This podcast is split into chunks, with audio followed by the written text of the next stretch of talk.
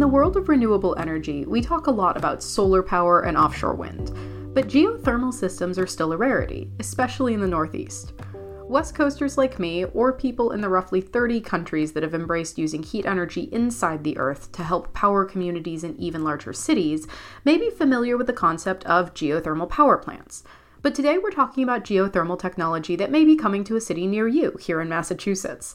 And that's home heating and cooling systems that use the stable temperature of the ground to decarbonize home temperature control.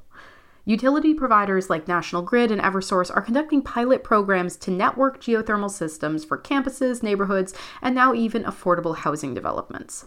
The projects, some of which are just heading into construction, are an opportunity to figure out how to incorporate geothermal power into the state's goals for hitting net zero carbon in the next few decades. I'm Jennifer Smith, and this is the Codcast, Commonwealth Beacon's podcast about policy and civic life here in Massachusetts. I'm joined by two experts with National Grid today, Director of Future of Heat Solutions, Owen Brady-Traczyk, and Manager of Gas Decarbonization Technologies, Bill Foley. Owen, Bill, thanks for being here. Thanks for having us. It's a pleasure to be here. So let's start in Science Corner. How does geothermal energy work broadly? If you've never been in a place that has talked about renewable energy, aside from some solar panels or maybe offshore wind, what's different about geothermal? So maybe I'll kick this off, and Bill, feel free to add on here. It's easier to start by talking about how a heat pump works and then to expand to explain what geothermal is and how that differs from other types of heat pumps that customers might encounter. A heat pump effectively moves energy from a cooler space to a hotter space, which is pumping against the natural diffusion of energy following a thermal gradient. So if you have a refrigerator in your home, you're trying to take the heat out of the refrigerator. So the space inside is already cool, the space outside is already warm. It's trying to take extra heat energy and move it from inside the space to outside the space. An air conditioner in your window is doing the same thing, right? It's trying to take the energy and move it to a place that it otherwise wouldn't naturally go. What a geothermal system does is it's taking that energy and instead of putting it to the air, either inside your room, like in the case of a refrigerator, or outside your house, in the case of a window air conditioner, it's actually exchanging it with the ground, hence the geo part of it. So a fluid is circulated in the case of a closed loop geothermal system, which is what most residential systems are. A fluid is circulated down, oftentimes several hundred feet. And as it's traveling down the pipe and then returning back up to the surface, it is able to exchange energy with the ground. And the ground is a relatively stable temperature. You'll experience this if you ever go into a cave. You'll know that it's a pretty constant temperature. So there's a lot of opportunity to be able to exchange energy both in the summer and in the winter while having a pretty moderate temperature to design from, rather than the air temperature, which fluctuates from maybe up to 100 degrees Fahrenheit down to minus 10 degrees Fahrenheit, depending on the winter conditions. So it's easier to exchange the energy because the delta between where you're trying to get to and the source or sink that you're working with is quite a bit smaller than it is if you're using the air. So Massachusetts and many of its cities have rolled out pretty ambitious decarbonization plans. There's a few different kind of metrics for when they would all like to move off of traditional fossil fuels. But system-wise, Bill, could you talk to me a little bit about, if you're thinking about the menu of renewable energy options, where geothermal tends to fit best into that picture? Yeah, so I think this is up to individual opinions. What we're finding at National Grid is geothermal. So if you look at the housing stock in Boston, the housing stock is very old. The general building stock, commercial, residential, industrial, it's really tough to get in there and it's really expensive to get in there and make geothermal work. So I think what National Grid thinks, and in my personal opinion, is this is really good for new builds, for deep renovations, which is one of the projects that we're working on. It really works if you can kind of get like a start from the studs, essentially. So it's a really good fit there. And we're learning too. We're learning with retrofits. We're learning with some projects that we're doing as well now, what it takes to retrofit our existing housing stock. So it's something that we're really hoping to continue to learn on. But from my personal opinion, it works a lot better with, like I said, if you've got the studs in. And part of the consideration, of course, is having the space to do it as well. You've got both the essential, existing structures of a house that you'd need to work with, but then also you have to have enough space to throw a borehole down into pretty deep into the earth. So what does this look like if you live near a place that is going through a geothermal retrofit and they're looking outside their window? What are they seeing? Kind of walk me through sort of what the visuals are above ground and then what's actually going on below ground. How does that piping get in? How far is this going? Why is there a giant tower sticking out of the ground next to your house? Yeah, no, the construction process can be a bit disruptive. So what we do is we bring out drill rigs, right? Owen mentioned that we go deep into the earth. In some cases, these boreholes are going 600, 700, 800 plus feet deep into the ground. So you're bringing out big, loud, noisy drill rigs. They're not great to have around for the short period that they're there. But once those holes are in the ground, essentially everything is restored back to normal, whether it's a parking lot, parkland, your front lawn. You're none the wiser once the project is complete. So it's a bit of disruption during the construction phase. Once everything is done, you're none the wiser. All of the pumping equipment, everything that's circulating the fluid through those pipes tends to be either in a basement, in a separate building. It's generally not anything you're ever going to know is happening. Owen started with what heat pumps are. You generally wouldn't know what heating source you've got unless you're going down and trying to figure out exactly what that heat source is using, whether it's an air source heat pump or a ground source heat pump. So once everything's done, you're really none the wiser. And to talk a little bit more kind of about why geothermal is often a good option. So the EPA, the US EPA, says the heat pumps are the most energy efficient, environmentally clean, and cost-effective systems for heating and cooling buildings. I think the estimate a few years ago was that it had the potential to take about 10% of the US heating system. The estimates might have changed since then. But before we start getting into the local projects, which I'm really excited to do, Owen, could you talk a little bit about sort of the evolution of geothermal as kind of something that's becoming a bit more friendly, not just in geothermal activity, rich tectonic plate universes like California, but also out here in the Northeast? Yeah, and I think this is actually a little bit of an unfortunate misnomer that the industry has adopted. So geothermal, when you think of Scandinavia or where my wife's family is from in Poland, they have a lot of actual geothermal activity, meaning that there are hot water sources where they are oftentimes producing steam, or you might go there and they have thermal baths, or there's those kind of things, the geysers out in Yellowstone. That's the sort of geothermal that people are thinking of. What we're talking about here is what they tend to call sort of low temperature geothermal as opposed to high temperature or enhanced geothermal systems. And so it's important to draw the distinction between those two. It doesn't mean that there's not very exciting things happening in sort of the enhanced high temperature geothermal systems. There are even some companies from Massachusetts that are looking at doing new exciting things with it. But what we're talking about here doesn't require tectonic plate boundaries. It doesn't require specific geology. It doesn't require, any of that sort of conditions that you might otherwise have thought would be required for geothermal. It just requires depth. Now, in some cases, you might need more depth if the subsurface is extremely incompatible with geothermal, for instance. But in many cases, you can make it work. It just is a question of how many boreholes you might need. And then to Bill's point, what thermal sources you're able to kind of look at. So what we've seen is an increasing sort of awareness of that fact. Drillers are becoming a little bit more sort of open to working in different environments. And people are starting to recognize that if they are going to electrify their home by putting in a heat pump, this is sort of a booster to that, right? And that's what takes a heat pump, which is already energy efficient, to the next level and to that sort of front of the pack in terms of operating efficiency year round. And so I think that's where we're starting to see increased interest. Of course, things like the Inflation Reduction Act as well have increased some of the incentives available for the technology. And so this is both a sort of high cost, high performance system And so if there are ways that we can make the economics work for customers, they end up with something that uses a very low amount of energy on the back end. It's just then a question of how able we are to put all of that together and to make it work for individuals who might not have a lot of dollars to be able to invest in a system.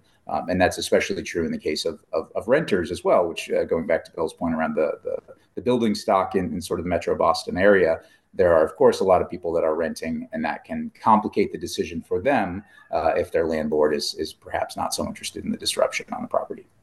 So, Bill, you mentioned this is a learning process here. Let's talk about why that has been the case. A project last year in Lowell, I think, was the first under your geothermal pilot program. So the goal was to design a networked geothermal energy system. Big picture first, why pursue a geothermal pilot program to begin with? Why was that of interest to National Grid and you folks specifically? Yeah, the Lowell project is really exciting. So National Grid, in coordination with the Department of Public Utilities, started the network geothermal pilot program really to start studying how effective networked geothermal can be in aiding the state to meet their decarbonization goals. So we're planning to do up to 4 separate projects, networking entire neighborhoods together. So instead of just, you know, your house and you bearing the infrastructure costs of a borehole and the piping and the heat pumps, networking together and kind of utilitizing the geothermal energy and the geothermal system among a whole neighborhood. So in Lowell, what we're doing is we're networking together about 30 homes and businesses. And these are, single family homes, apartment buildings, low income, market rate, renters, owners, everything. And we are basically, National Grid is basically bearing the infrastructure cost. We're doing the boreholes, we're piping everyone together. We're actually providing all the in-house upgrades from an energy efficiency standpoint, providing the heat pumps to really make it a no barrier to entry for these folks in Lowell. Mm-hmm. And the benefit here is National Grid will charge a very marginal monthly fee for this service. The customers don't have any upfront capital cost. So they're not having to lay out $50,000, $100,000 for a system like this. All they have to do is pay $45 to $60 a month, and they get access to clean, renewable energy to heat and cool their home. This is something that we've received funding through the Department of Public Utilities for, to really start to learn how it functions thermally, how it works economically, how expensive it is, what the appetite is for customers, and really start to answer those questions to see if this is something that we could roll out to a broader customer base. What have you guys learned about what's different about a networked system than kind of a house or a project using this sort of geothermal heat pump system? So actually the Lowell project is about to go in construction, so it's not completed yet. So I can't say we've learned anything yet. And we're hoping to learn that it's much more efficient. So the idea behind network geothermal systems is that the individual customers on the loop can actually be thermal sources and sinks as well. So they can provide heat to their neighbors. So for instance, and this is kind of the classic example, but like a supermarket or a hockey arena that's constantly rejecting heat from their place, because even in the wintertime, that heat can be put back into the loop and shared with residential customers who are calling for heat to heat their homes.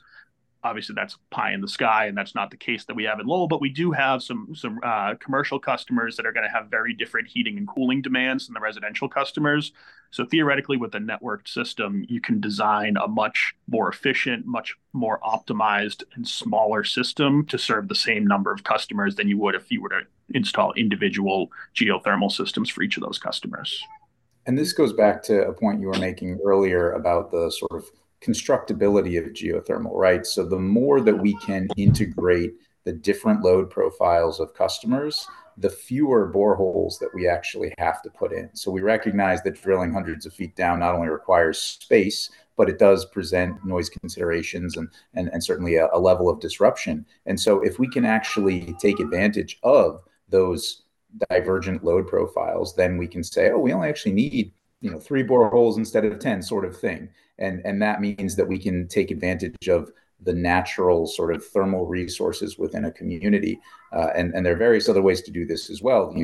There's things like solar thermal. There's, of course, things like exchanging with wastewater. There's a lot of interest in New York City of the water that gets pumped out of the subway system that's sort of heated because of the operation of that system. So there are things like that that are continuing to be explored throughout the geothermal industry. And we're really interested to see what that could mean as we think about providing the distribution of energy, and in addition to how we would then capture sort of the generation aspect of it.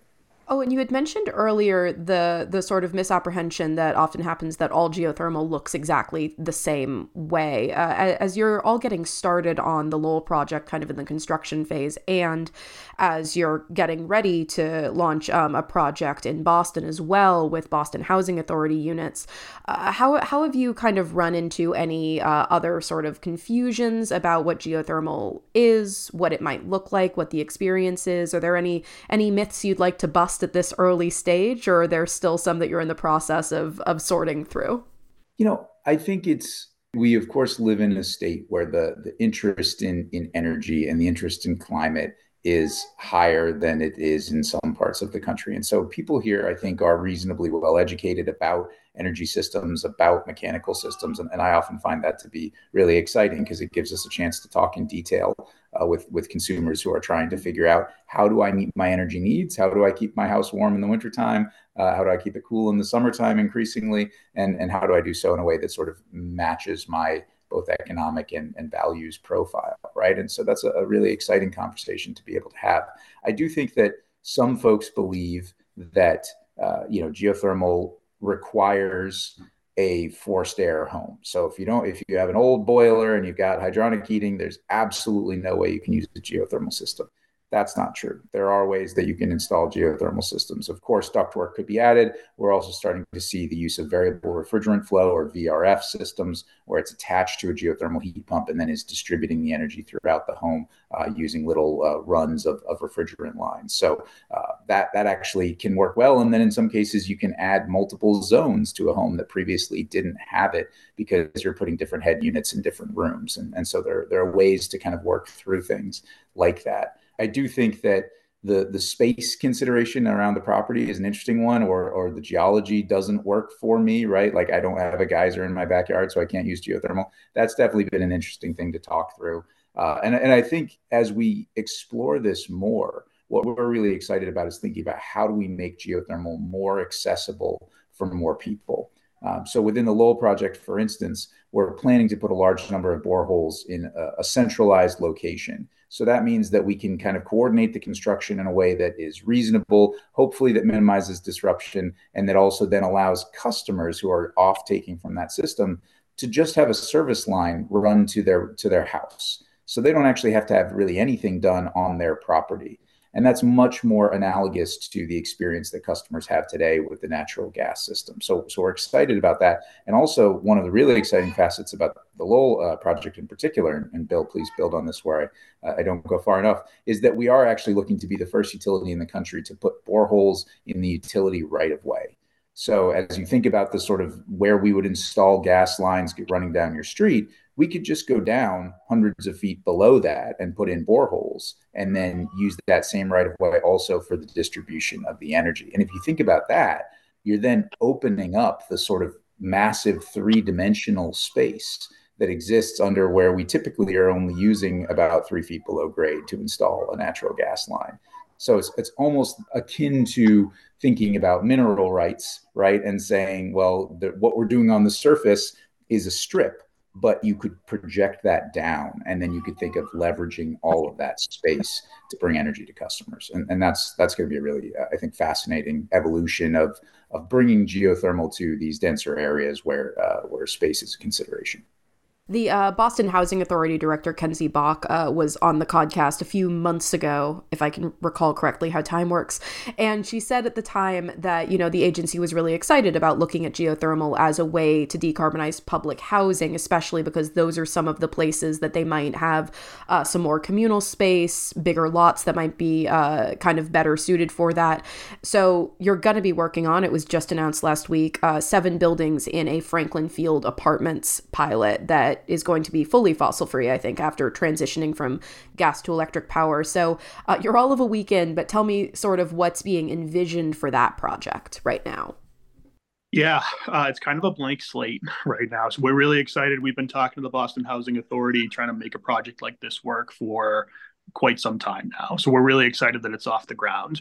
Owen touched on a couple things earlier that are kind of in play. So I like to say kind of our base level design is just a bore field. It's 600 to 800 feet vertical bores, some quantity of them in a grid pattern. And that would work at the Boston Housing Authority. There is green space that we can utilize to put a bunch of bores and harness the Earth's energy to heat and cool these 7 buildings that are in play. There are some really cool technologies that are out there, some newer technologies. I like to say, you know, geothermal's been around for 100 years. The way that we're utilizing it now is new, but it's a proven technology. Drilling deep into the Earth is pretty straightforward. Owen mentioned wastewater heat recovery. So this is something we've been talking to some vendors on to see if we might be able to tap into some sewer lines, whether they be Boston Water and Sewer, whether they be local sewer lines like within the buildings. And you know, if you think about it, you take a shower with 110 degree water and you dump all that water down the drain. That's just BTUs that you're throwing into the sewer system, right? So that's something that we're looking at there. You know, this is a big facility. So even though there is a decent amount of green space, we've got to figure out how to optimize that. So we're looking at things like angled boring, right-of-way boring, like Owen had said. So basically just figuring out how we can best utilize the space around for vertical bores. You know, not necessarily available here, but in some of our New York projects as well, like we're looking at recovery from industrial processes, from data centers. So really anywhere that's kind of dumping heat that can, like I said earlier, that can be moved around to different places within the neighborhood. Anything can be a thermal resource. It doesn't have to be a vertical bore. So those are some of the things that are on the table here. There's some new technologies as well around kind of tapping into like local aquifers, and I won't go too deep into the details, but it's essentially being able to get more BTUs and more tonnage out of a smaller area. So we're really looking to figure out what we can trial with the BHA project at Franklin Field, and we're really excited to partner with them. So the question essentially of one of the big barriers to geothermal being cost has come up a few times. And of course, right now in the Boston project, we're talking about public housing authority units. So I wonder if one of you could kind of talk about what's the value or the hope for sort of incorporating geothermal into, again, the menu, the array that's available for decarbonizing public housing, and sort of what the cost ends up looking like. How does that get defrayed? Who's kind of contributing to taking that on? Because presumably, of course, especially in public housing, you don't want that cost to then be shifted over into the folks living there. So kind of work me through how that math can kind of sort out. Yeah, I can start. No, and feel free to jump in. So the program that we're operating under now, it's actually the entire gas rate base in Massachusetts that's paying for these projects. So the cost is spread out as a few pennies on everyone's bill. It's not going directly to the customers that are directly benefiting, because this is essentially a research project. We're trying to figure out the economics. We're trying to figure out the business model. We're trying to figure out the technical capabilities and capacities of these projects. So as far as the Franklin Field project itself, just like I mentioned for Lowell, folks are going to pay a set fee, and it's about $45 a month to receive this service. Like I said, we're partnering with the BHA, so they've got some funding for inside the building upgrades and retrofits. So they're going to be, you know, installing heat pumps and electric hot water heaters and other things to basically tie into the geothermal system that National Grid is installing. But ultimately, customers there and the BHA will not see anything beyond, you know, our $45 a month service fee, and then the cost to operate the heat pumps and other appliances that are inside their building. Owen, I'll toss it over to you. I'm sure you got thoughts on this as well. Yeah, just building a little bit on that and talking less about the specific pilot that we're running right now. The way that we've been thinking about this is you're using the same pipe material to transport the fluid for a network geothermal system that you are to transport natural gas. So it's high density polyethylene. It's colored a little differently on the outside, so you know it's not carrying gas, but it's the same pipe material.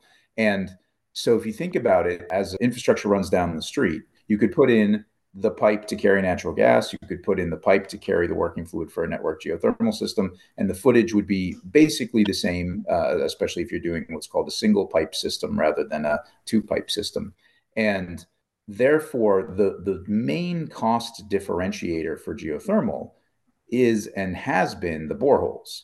So as we think about ways that we're able to make the systems more efficient and connect more customers, which is really sort of, you know, ultimately what utilities are set up to do, is to interconnect lots of different customers. It allows us to really minimize, hopefully, the cost of those boreholes, either by sort of thoughtful construction, you know, putting them in a place where it's easier to work as opposed to having to buy really expensive real estate to put them in, or have the space, or to make use of, as Bill was saying earlier, some of those different thermal resources. The in-home cost for customers that want to electrify, which, as we know, under both the state and National Grid's plans, will be a significant number of customers going forward, is going to be pretty similar, whether that's an air source system or a geothermal system. And so ultimately, we're saying this cost in the home is pretty similar. The infrastructure cost is pretty similar, whether it's natural gas or it's the working fluid of a network geothermal system. And by the work that we are doing, by the collaboration and the community effort that comes together to make these systems happen, you're able to then minimize that third cost, which has historically differentiated sort of net geothermal from the combination of the other two cost buckets. And so we see that as a really great way for us to hopefully be able to add value and to minimize the disruption associated with the energy transition. Okay, the last thing I think I want to leave with is these are two pilots that are starting or underway. You mentioned this might go out to, you know, four is sort of what you're envisioning. These are two very kind of different layouts, different communities that you're looking at so far. What other types of communities are you interested in seeing if you can make geothermal heat pump systems work in? What sorts of things have been complicated that you're looking forward to kind of learning how to transition over to this particular tech? Good question. I would say anything, right? We're here to learn. We're here to understand where this technology will and won't work, right? This is a pilot program where we're not just looking for success. We're looking for where it might be challenging as well. So I can't define like my utopia of a network geothermal neighborhood. I'll say like right now we're in a public housing complex and we're in kind of a university area.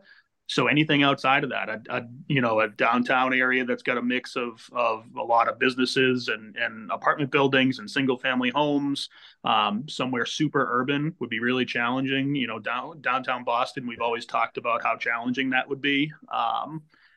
Really, we're open to anything, and we hope to try some new things in the years to come. Thanks again to Owen Brady-Traczyk and Bill Foley for being here on the Codcast with me this week. And thank you for listening. I'm Jennifer Smith. Our producer is John Gee. Leave us a rating and review wherever you're hearing this now if you want to help other folks find us. And email codcast@commonwealthbeacon.org if you ever want to get in touch directly. We'll be back in your ears next week.